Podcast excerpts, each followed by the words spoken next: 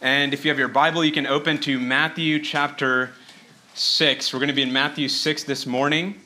Uh, we're going to look at the first 18 verses. My name is David. I help shepherd the Bible study that meets at Grace, and I'm helped by my friends, Angel Hernandez and Larry Brown. Uh, it's been a precious time. GBS is probably the highlight uh, of my time here in California, and it's a joy to serve with that ministry every week, but it's a special joy to serve this morning and look at uh, this chapter uh, in the Sermon on the Mount. So, Matthew 6, verses 1 to 18. Uh, these 18 verses, they fall within a larger sermon uh, preached by Jesus. It's the longest sermon, in fact, ever recorded by Jesus.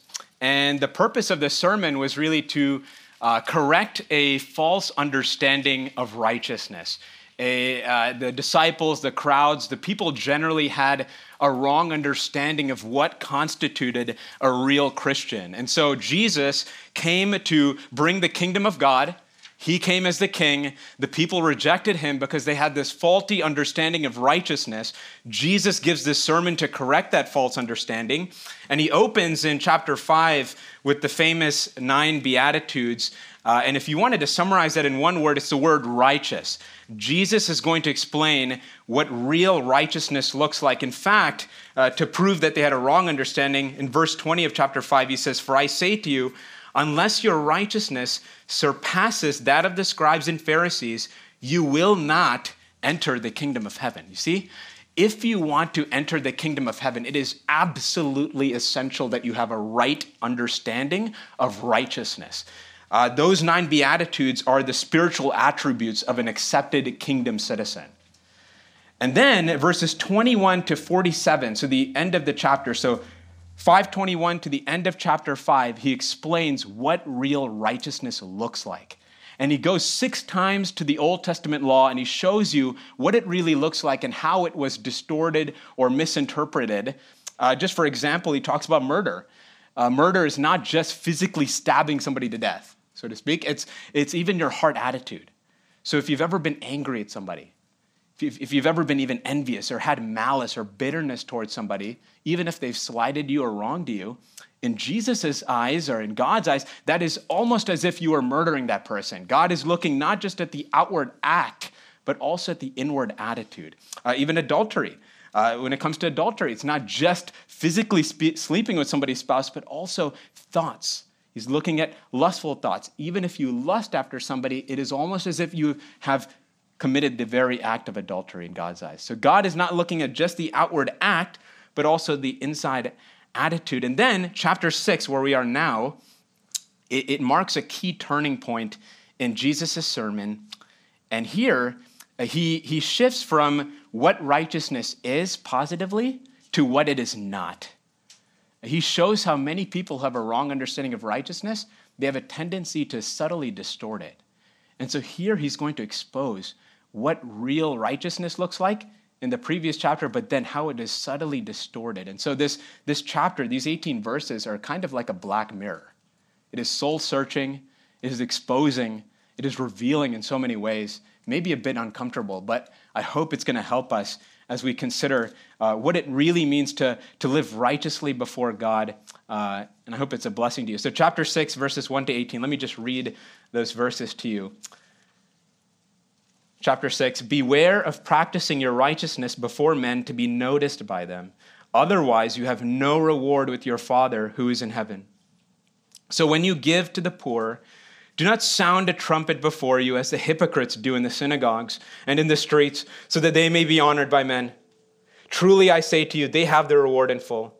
But when you give to the poor, do not let your left hand know what your right hand is doing, so that your giving will be in secret. And your Father who sees what is done in secret will reward you.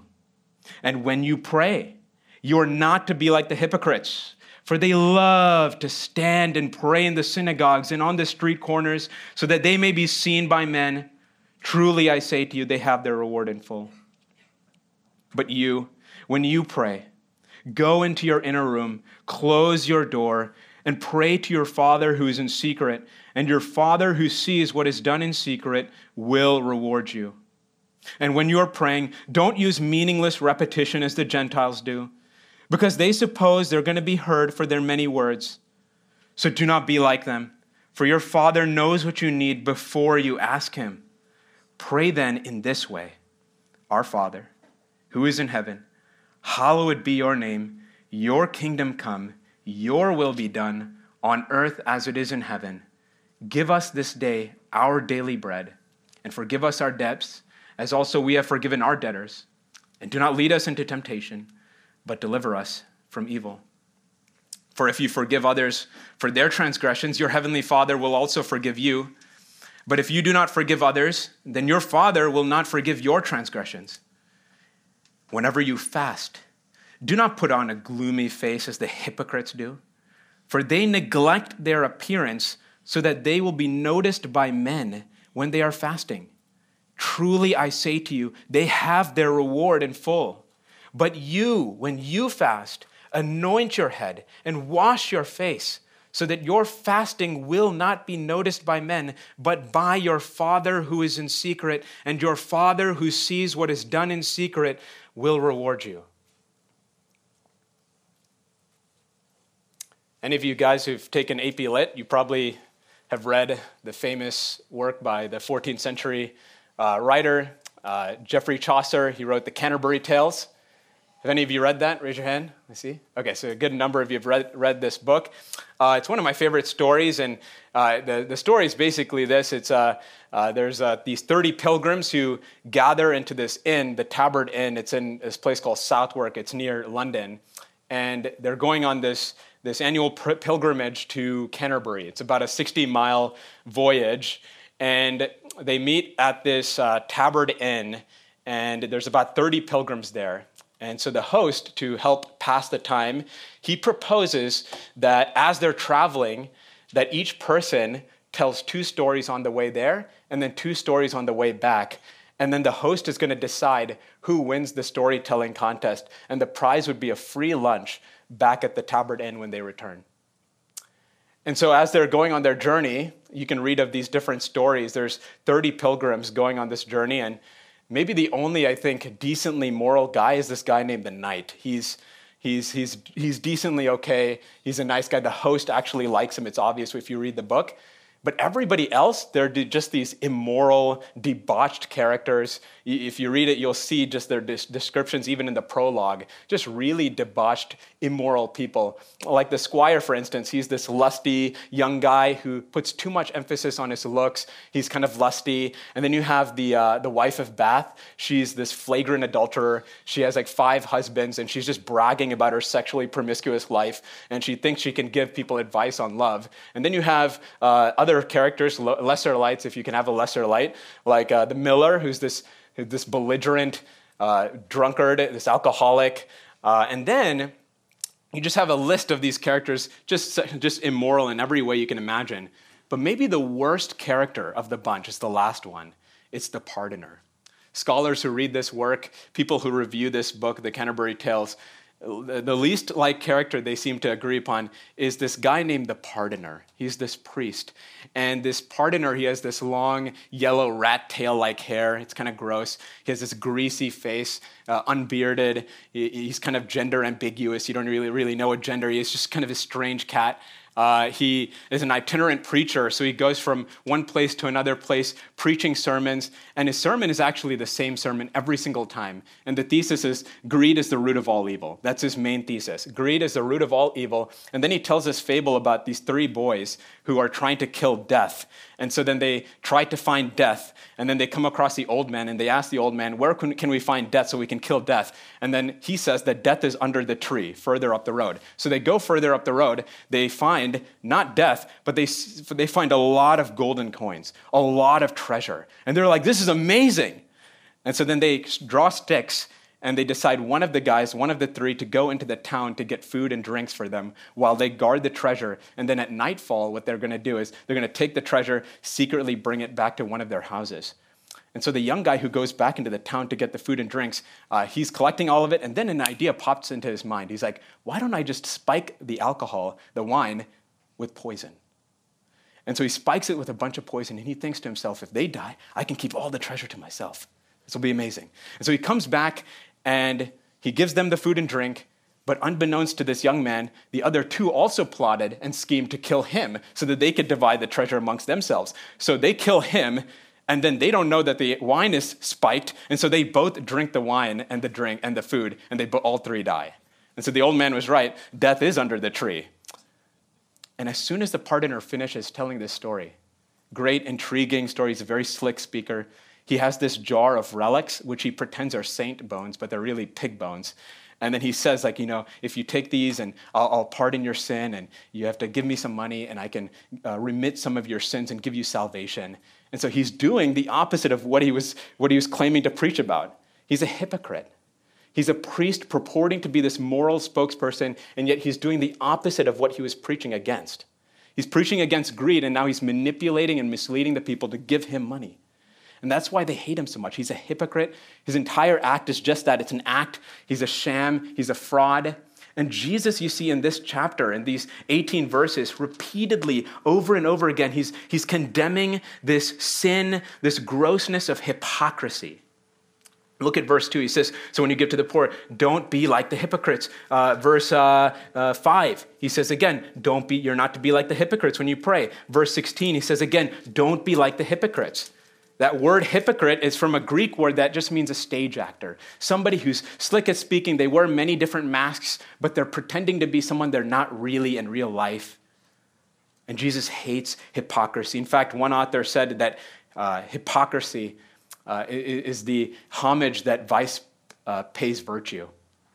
That if you really wanted to slap virtue in the face or righteousness in the face, it's pretending to be righteous when you're not really or acting righteous, but you have a false motive, or doing the right thing, but for the wrong reasons, in order to mislead other people and manipulate them for self gain.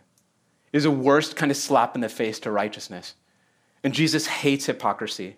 That's why he condemns it so many times. And then in verse 1, 6 1 is the main thesis. This is the central proposition. This is the main warning uh, in these 18 verses. He says, Beware of practicing your righteousness before men to be noticed by them. Otherwise, you have no reward with your Father who is in heaven. This is the summary verse. This one verse is the main proposition. And verses 2 to 18 is simply an expansion of this main thesis. This verse right here is the key. Now, if you notice those, that wording very carefully, and if you've read the Sermon on the Mount, maybe you think there's a slight contradiction here. Because if you read chapter 5, verse 16, Jesus said, Let your light shine before men in such a way that they may see your good works and glorify your Father who's in heaven. But in 6 1, he's saying, Don't practice your righteousness before men to be noticed by them. Otherwise, you have no reward. At first glance, there may seem to be a contradiction, but here's the key the key is the motive. It is not wrong to practice your righteousness. The key is the motive behind the act. If you're doing it to win the praise and the glory of men so that they glorify you, then you have no reward. But if you're doing righteousness because you want them to see you so that they may glorify God, that's the right idea. That all of your good works are designed to glorify God. You want to make God famous. That's the key. Uh, if you want to glorify God, it's simple. Your life is designed to make God famous. Is that your goal?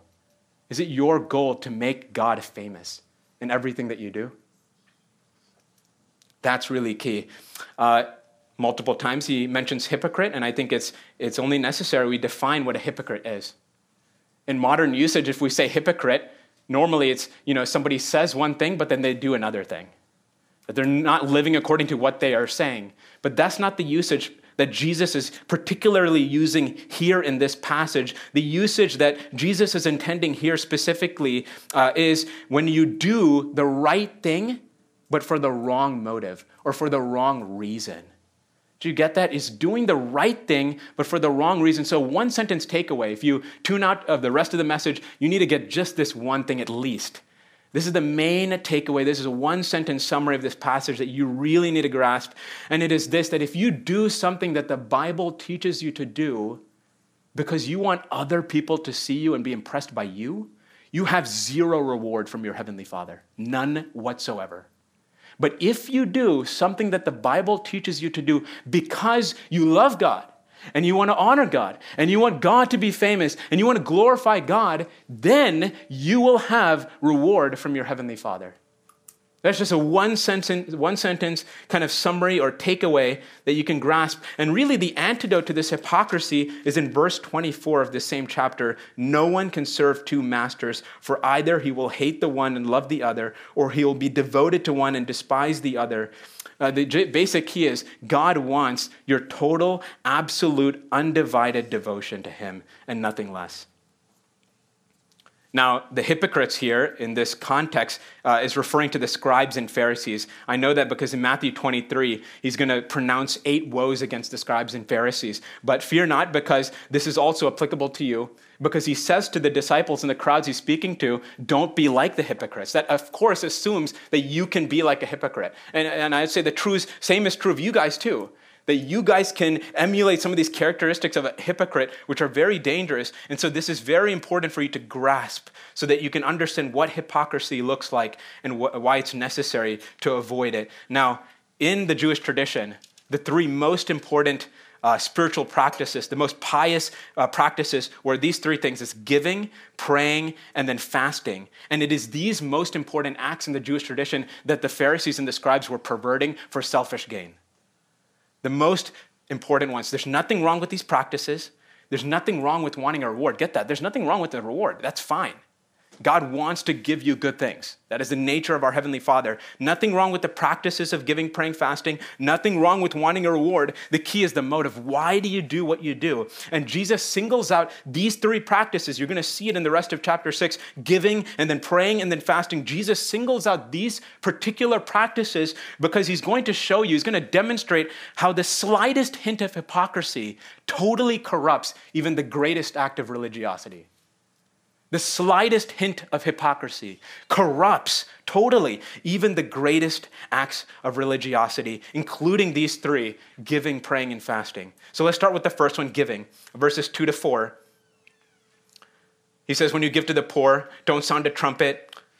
He says, Truly I say to you, they have their reward in full. Don't let your left hand know what your right hand is doing, so that your giving will be in secret now, in this culture, in the Roman and Greco Roman culture, charity wasn't really stressed. It wasn't very much emphasized, but in the Jewish tradition, it was very much central. They saw giving as more important than praying and fasting. Giving was a very important thing. In fact, in the apocryphal t- text, the, the, the, book of Tobit, uh, there's a chapter and verse that basically says this I'm going to quote. It says, Giving to the poor is better than storing up gold Giving to the poor, listen to this, saves from death. This is what they're teaching saves from death and washes away every sin. Those who give to the poor will feel satisfied with life. I mean, that is arrogance of the highest order. To think that your giving can somehow save you from death and save and wash away your sin, that is opposite of the gospel. Jesus gave his precious blood, and it is by his death that we are saved. It is by his death that we are washed of our sins not your actions, not your religiosity. We know that as Christians, we act in these ways not because we're trying to curry God's favor, not because we're trying to earn righteousness, not because we're trying to earn a right standing before God and gain entrance into heaven. We are doing these things as a response to Christ's righteousness given to us as a gift. And in a profound display of gratitude, we then do these actions of giving and praying and fasting or whatever religious practice you do. Now, I want you to notice just three phrases here. We don't have a lot of time. Three phrases. These, there's a lot of text here, so I'm going to kind of rifle through this. Three phrases I want to draw to your attention. First, notice in verse 2 it says, So when you give. Notice it's not a matter uh, of, of if you give, it's when you give.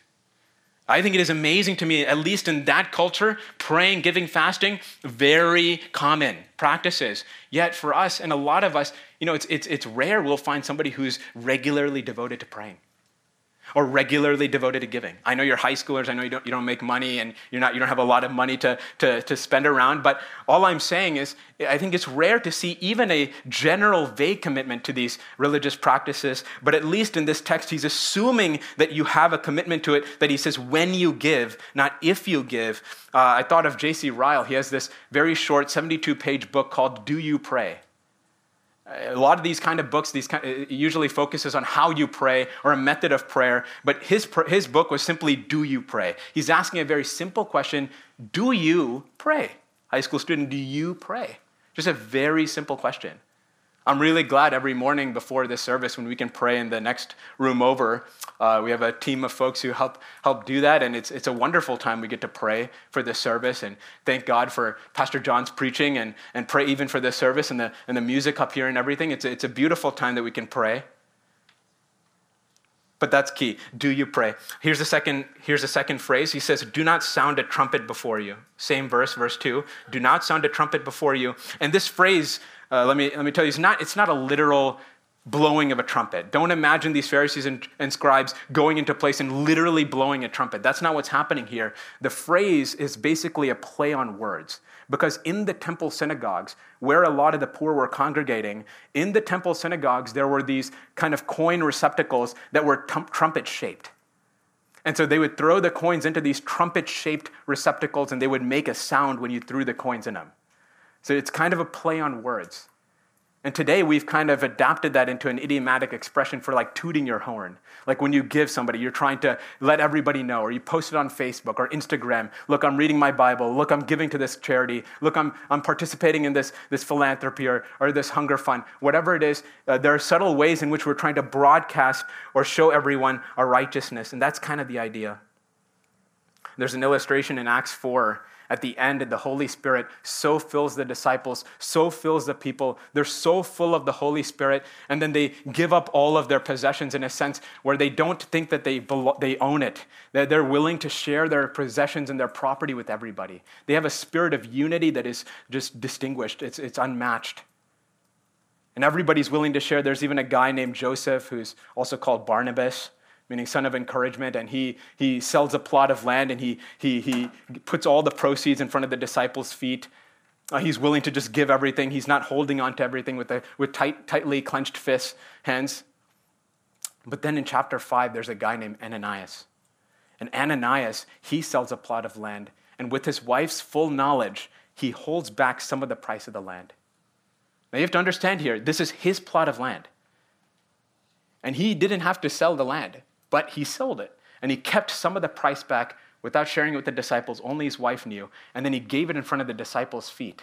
And Peter instinctively, immediately knew what was going on there. He's only doing it as an act, a hypocritical act of giving, just to show everyone that they're giving and they're, they're philanthropic and they're generous. But inside their hearts, they were lying to the Holy Spirit. In fact, Peter says, You're not lying to man, you are lying to the Holy Spirit. You're lying to God. And immediately, God kills him. Same thing happens three hours later. His wife comes back. She doesn't know about this scene.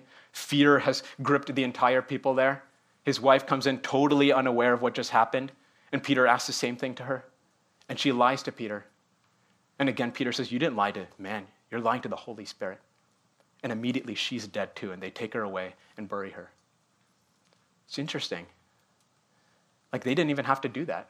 They could have kept their, their own possessions, they could have kept all the money, but because they gave it and were trying to act like they were generous in a hypocritical fashion, they were killed. It's such a gross sin in God's sight. Like if you're claiming to be a Christian just because you want to please your parents, but really you know deep down inside you're not, and you're just trying to go with the motions because you want to please the people around you, you need to understand that that's blasphemous. To claim an association with the living God, the holy, undefiled, blameless God, but to live a hypocritical life of sin, unrepentant sin, blasphemous. It would be far better if you just completely rejected the faith than claim to be a Christian but live a totally different lifestyle behind the scenes. There's a third phrase I want to draw to your attention. It's in verse 3. It says, Don't let your left hand know what your right hand is doing. And of course, that's kind of bizarre to our ears, maybe. It's just a figure of speech. It's not saying that the hands have a mind of their own. It's not saying that the, the hands can think. It's just a figure of speech. And the point is basically this that if you're loving another person, for example, through giving, if you're trying to love somebody, for example, through giving, you're to, it's, it's supposed to be so natural to you that you don't even think about it. It's kind of like breathing. You don't consciously think about, let me take the next breath. It's so natural to you, so naturally ingrained in you that you don't even think about it that you should be men and women, girls and boys, students who are so committed to loving one another, caring for one another, giving to one another, that it should be so natural to you, almost like breathing. I thought of C.S. Lewis in Mere Christianity. He said a very insightful thing. He says a lot of insightful things. But he says this, and I quote, he says, Don't imagine, he's talking about a humble man. Uh, this, is what he, this is what he says. He says, Do not imagine that if you meet a really humble man, uh, that he will be like what most people call humble nowadays. He will not be a sort of greasy, smarmy person who's always telling you that, of course, he's nobody. Probably all you will think about him is that he seemed a cheerful, intelligent chap who took a real interest in what you said to him. And if you do dislike him, it will be because you feel a little bit envious of anyone who seems to enjoy life so easily. He will not be thinking about humility, he will not be thinking about himself at all. For this guy, humility was so natural to him, so deeply ingrained in him, he's not even thinking about it. And I think this is true of my life, and maybe for you guys sometimes, is maybe you do a good deed. Maybe you share the gospel with somebody in need. Maybe you give money to somebody. Maybe you do really righteous things. Maybe you obey your parents. Maybe you do something that gives you recognition of some kind. Do you afterwards kind of mentally replay the scene? Maybe dwell on your acts of righteousness. Maybe mentally replay them to, to fantasize about that good feeling of, oh, everyone saw me and they, they were glorifying me and I feel good about that. Uh, that would be a very hypocritical mindset uh, where you're, you're doing things because you want recognition and then you're mentally rehearsing it because you want to savor how everyone else was perceiving you as a righteous person. Let's look at a second practice. We looked at giving. Let's look at a second practice as praying. Uh, verse 5, he says, When you pray, you are not to be like the hypocrites. So, in, in these verses 5 to 15, he's going to tell us how not to pray, and then he's going to talk about how to pray.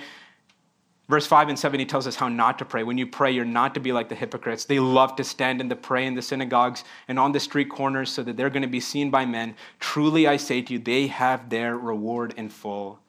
Verse 7 When you are praying, don't use meaningless repetition as the Gentiles do, because they suppose they will be heard for their many words. Uh, one commentator he was saying about the Pharisees of the day, he was saying that they were about 6,000 in number. And they, they were very well recognized. They had a lot of power and prestige. Everybody knew who a Pharisee was. They dressed in a way that was very obvious. Everybody knew a Pharisee when they saw one. And if you happened to be walking behind a Pharisee, he would stop at random or fixed time intervals. He would bend down. He would literally contort his body. His spine would be jutting out of his back. And he would be engaging in this very ostentatious, very obvious display of religious piety. Uh, he would be praying in front of everyone. Uh, and it would be so obvious that everybody, all the workers nearby, everybody would stop what they're doing immediately and look to him because they didn't want to interrupt the Pharisee in the middle of his religious act. They even had a saying in that time that even if the king were to come and greet you, you were to keep praying the Pharisees. And even if a snake were to slither and, and wrap himself around your ankle, you were still to pray, never to stop. And every time they go into a village, they were to say a prayer. Every time they leave a, a village, they're to say a prayer. Every time they saw something interesting, they were to say a prayer. All the time, they're supposed to utter these prayers. And on a good day, they would utter maybe a hundred prayers, thinking that each prayer will give them a merit from God and, and, and win them divine favor from God. But they did it just to please men. They did it because they wanted to be worshiped by men. The rabbis even taught that the longer your prayers, the better. God is going to hear your prayers if it's longer, if it sounds better. We know that this is not true, high school student. We know that. Longer prayers is not going to make, get God's attention. You can't just bark at God and then He listens to you. You can say a very short prayer and He can still hear you. The key is do you believe that God is listening to you? Are you praying God's will?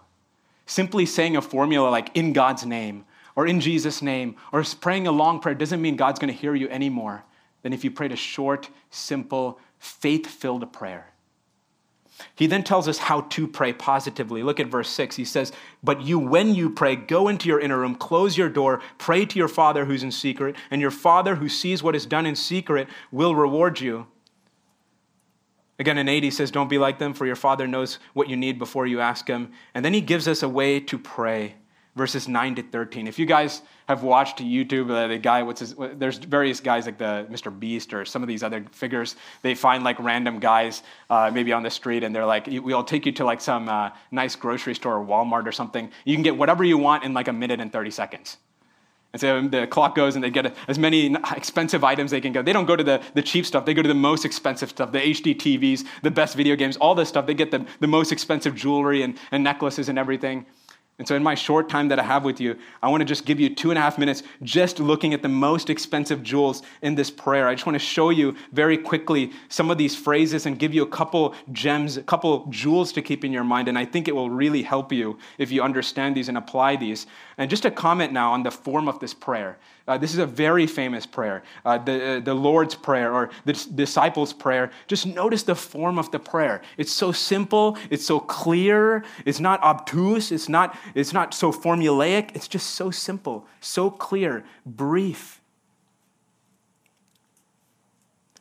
And then look at the content. Let's, let's briefly look at the content. It begins with Our Father.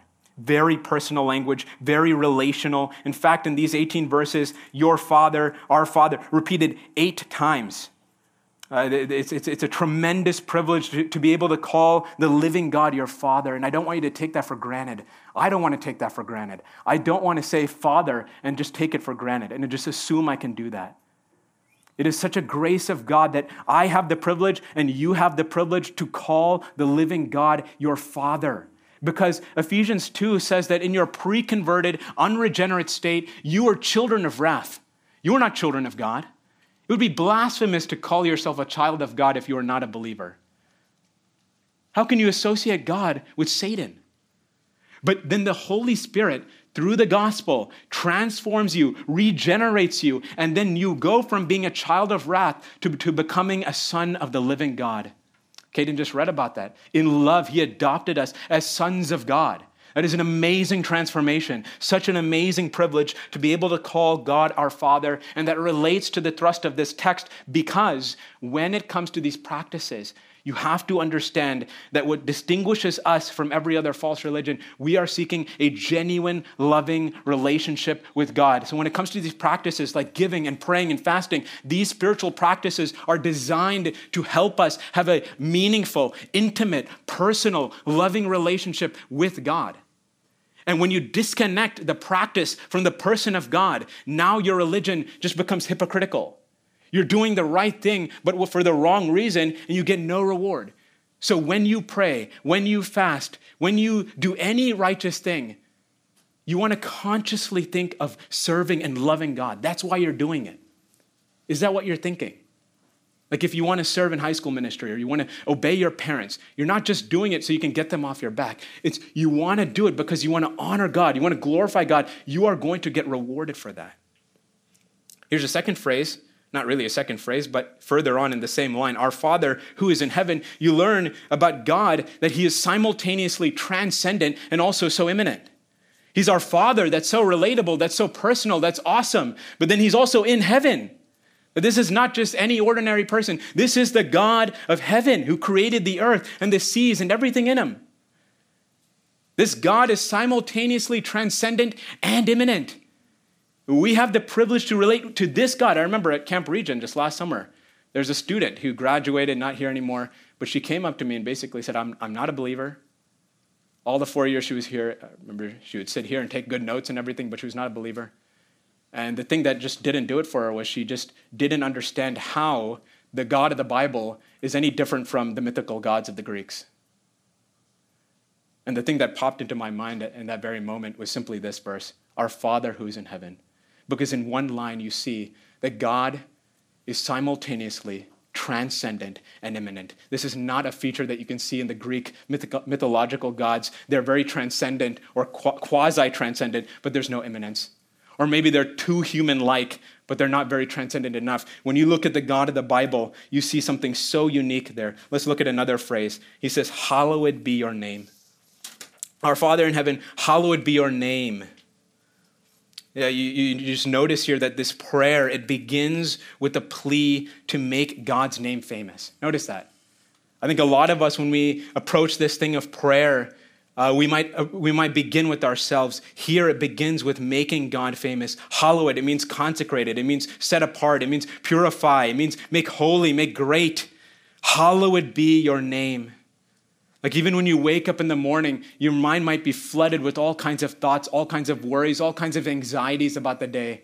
One easy way to get rid of that anxiety is simply when you wake up in the morning, you just pray, God, I want to make your name famous. God, will you glorify your name? And you'll always be happy. You'll always be joyful because God always glorifies himself. There's never a moment where God is not glorified. He always glorifies himself. He even uses the evil things of this world to glorify him ultimately. But if you begin with yourself, you begin with your phone, your text messages, all the worries and anxieties of your own life, you're just going to be miserable.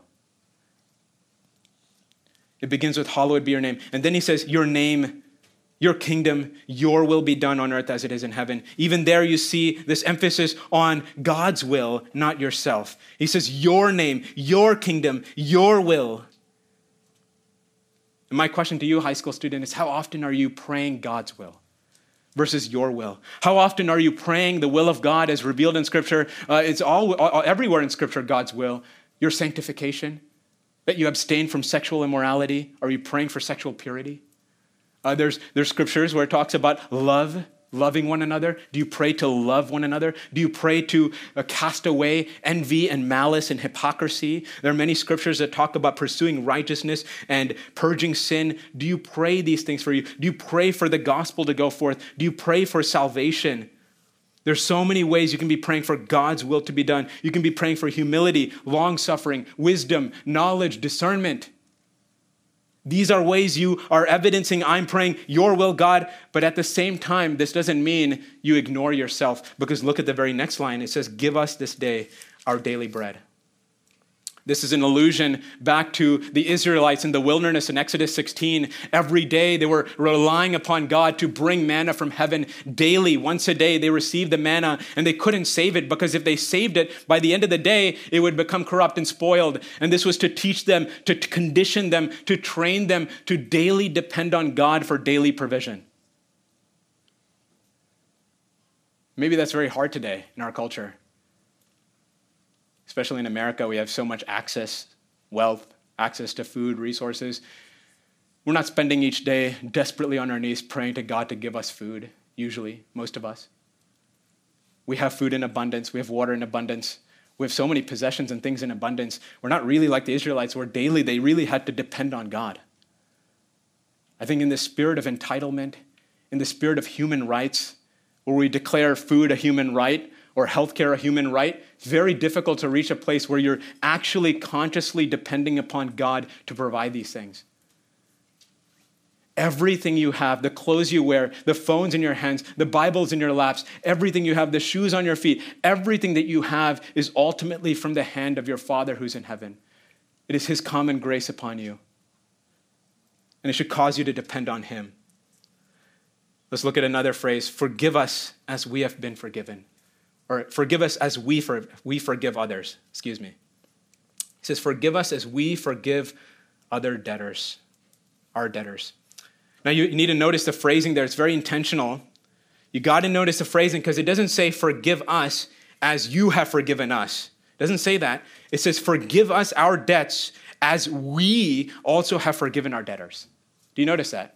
It doesn't say forgive us as you have forgiven us. It says forgive us as we have also forgiven others. In other words, he's basically saying that you are to be forgiven, that God should only forgive us insofar as we have forgiven others. Very important that we show that grace, that mercy towards others. But even to say, forgive us, even to say, God, forgive me, I think it requires an incredible amount of faith. It requires an incredible amount of belief, an incredible amount of trust in God.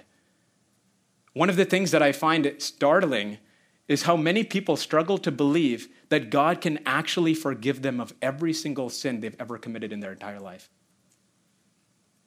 Christianity is just so different from every false religion, every false, impotent God, because the God of the Bible, He is by nature a Savior, and He longs to, He loves to forgive.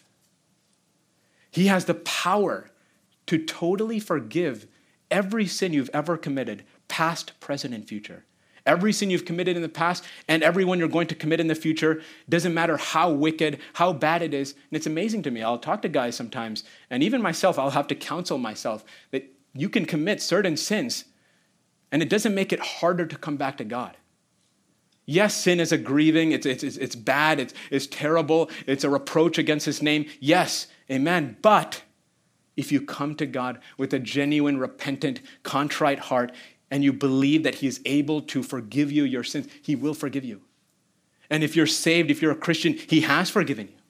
It's an amazing truth that should give you joy and should actually propel you to pursue righteousness. Let's look at the very last line here. Do not lead us into temptation do not lead us into temptation. That word for temptation uh, is from a word as peirasmos. It can, it can be translated a testing or a trial. Uh, James uses, uses it in chapter 1, verse 2. He says, Consider it all joy, my brothers, when you face trials or testings of various kinds, because the testing of your faith produces perseverance.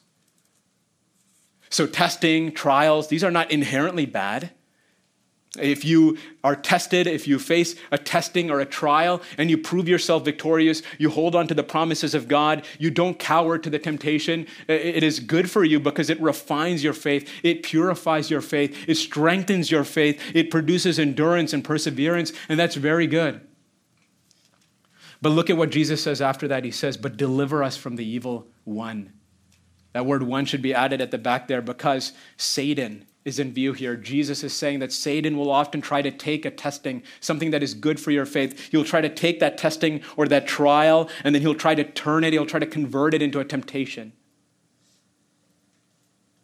In Matthew chapter 4, Jesus is tempted by Satan. Right? And he proves himself victorious by not cowering to the temptation, but, but maintaining his righteousness. But I want you to notice one last thing about this very phrase. He says, Do not lead us into temptation. What do you notice about that phrase?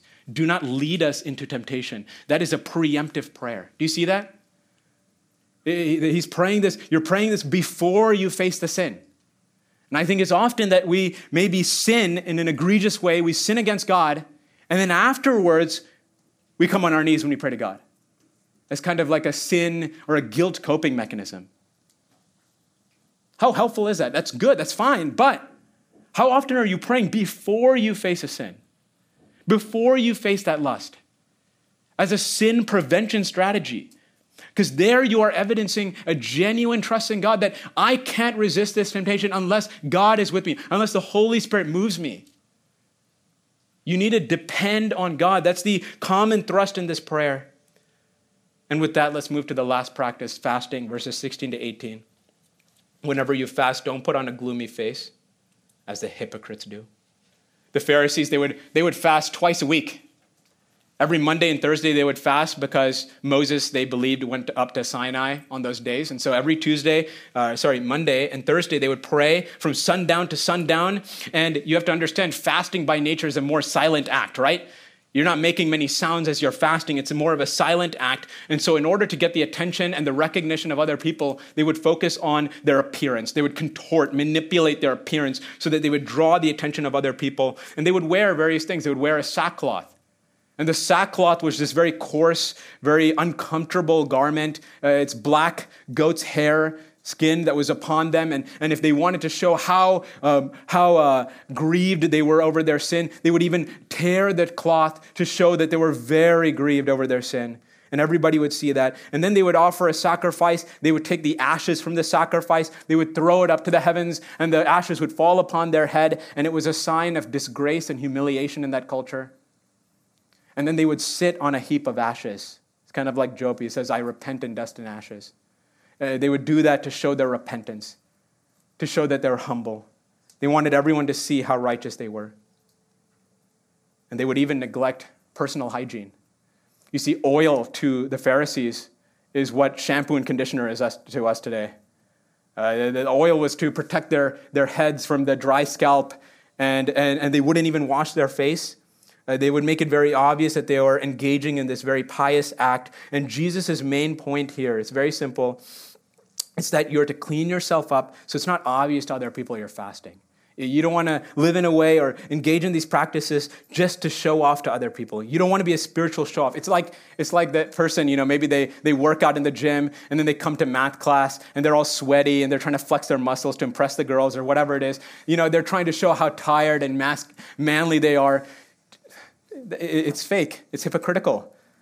Jesus is saying, don't just try to win the approval of others by changing your appearance, doing these kind of tricks and gimmicks. Why? Because God sees your heart. So here's the big picture we're going to close here very soon. Here's a big picture. The key refrain you'll see in these 18 verses is in verse 4, 6, and 18. It says, Your Father who sees what is done in secret will reward you. Verse 6, Your Father who sees what is done in secret will reward you. Verse 18, Your Father who sees what is done in secret will reward you. The underlying issue here, the root problem behind all of these acts of hypocrisy is this root issue of unbelief, of a lack of faith. You see, the reason they wanted to engage in these acts, the reason they want other people to see them is because deep down inside, they don't believe that God sees them. The reason you want other people to recognize you is because deep down inside, you don't really believe God sees you and recognizes you. You see, the, the fundamental issue here is a matter of faith. Uh, Pastor R.C. Sproul, he, was, he famously popularized the Latin phrase coram deo, uh, it's this Latin phrase that comes from Psalm 56 13. For you have delivered me from death and my feet from stumbling, that I may walk before God in the light of life. And according to R.C. Sproul, this is how he captures the essence of what it means to live before God. This is how he, how he says it. He says it is to live one's entire life in the presence of God, under the authority of God, to the glory of God. That is what it means to live before God. And you see, Martin Luther, the reformer, uh, he had two different kinds of righteousness that he distinguished. He distinguished between two different kinds of righteousness the righteousness that is before God, coram deo, and then the righteousness that is before other people. And when he talked about the righteousness that is coram deo before God, it's very significant because that righteousness he describes as only an alien righteousness. It is a righteousness that comes from God alone because if you are standing before God, all of your righteousness is filthy rags, Isaiah 64 6 says. You couldn't stand with your own righteousness. The only righteousness you could stand with is the righteousness that comes from God the Father. In fact, 2 Corinthians 5:21 it says God made him Jesus who knew no sin sin on our behalf so that we might become the righteousness of God in him.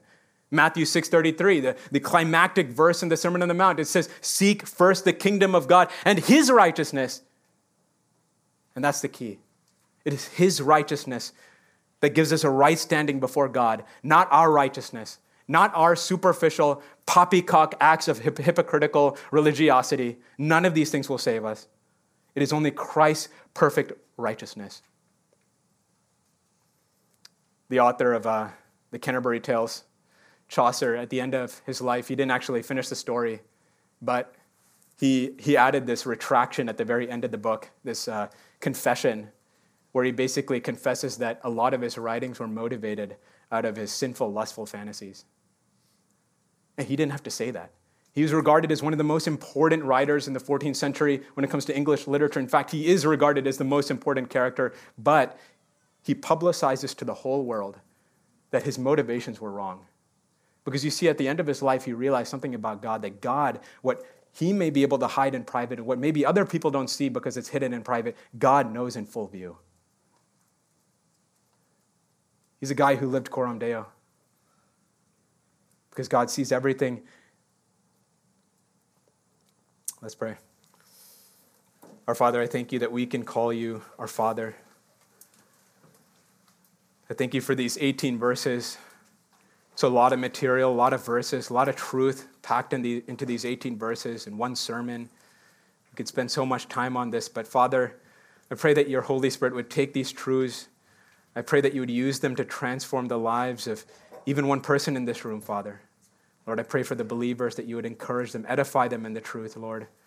Lord, I pray that you would expose to us in your grace subtle ways that we are engaging in religious hypocrisy, where we're doing maybe the right thing, but we're doing it with the wrong motive. Father, I pray that you would be gracious to expose that to us and that we would cling to your righteousness, that the basis of our confidence would be the perfect righteousness of you and not our performance.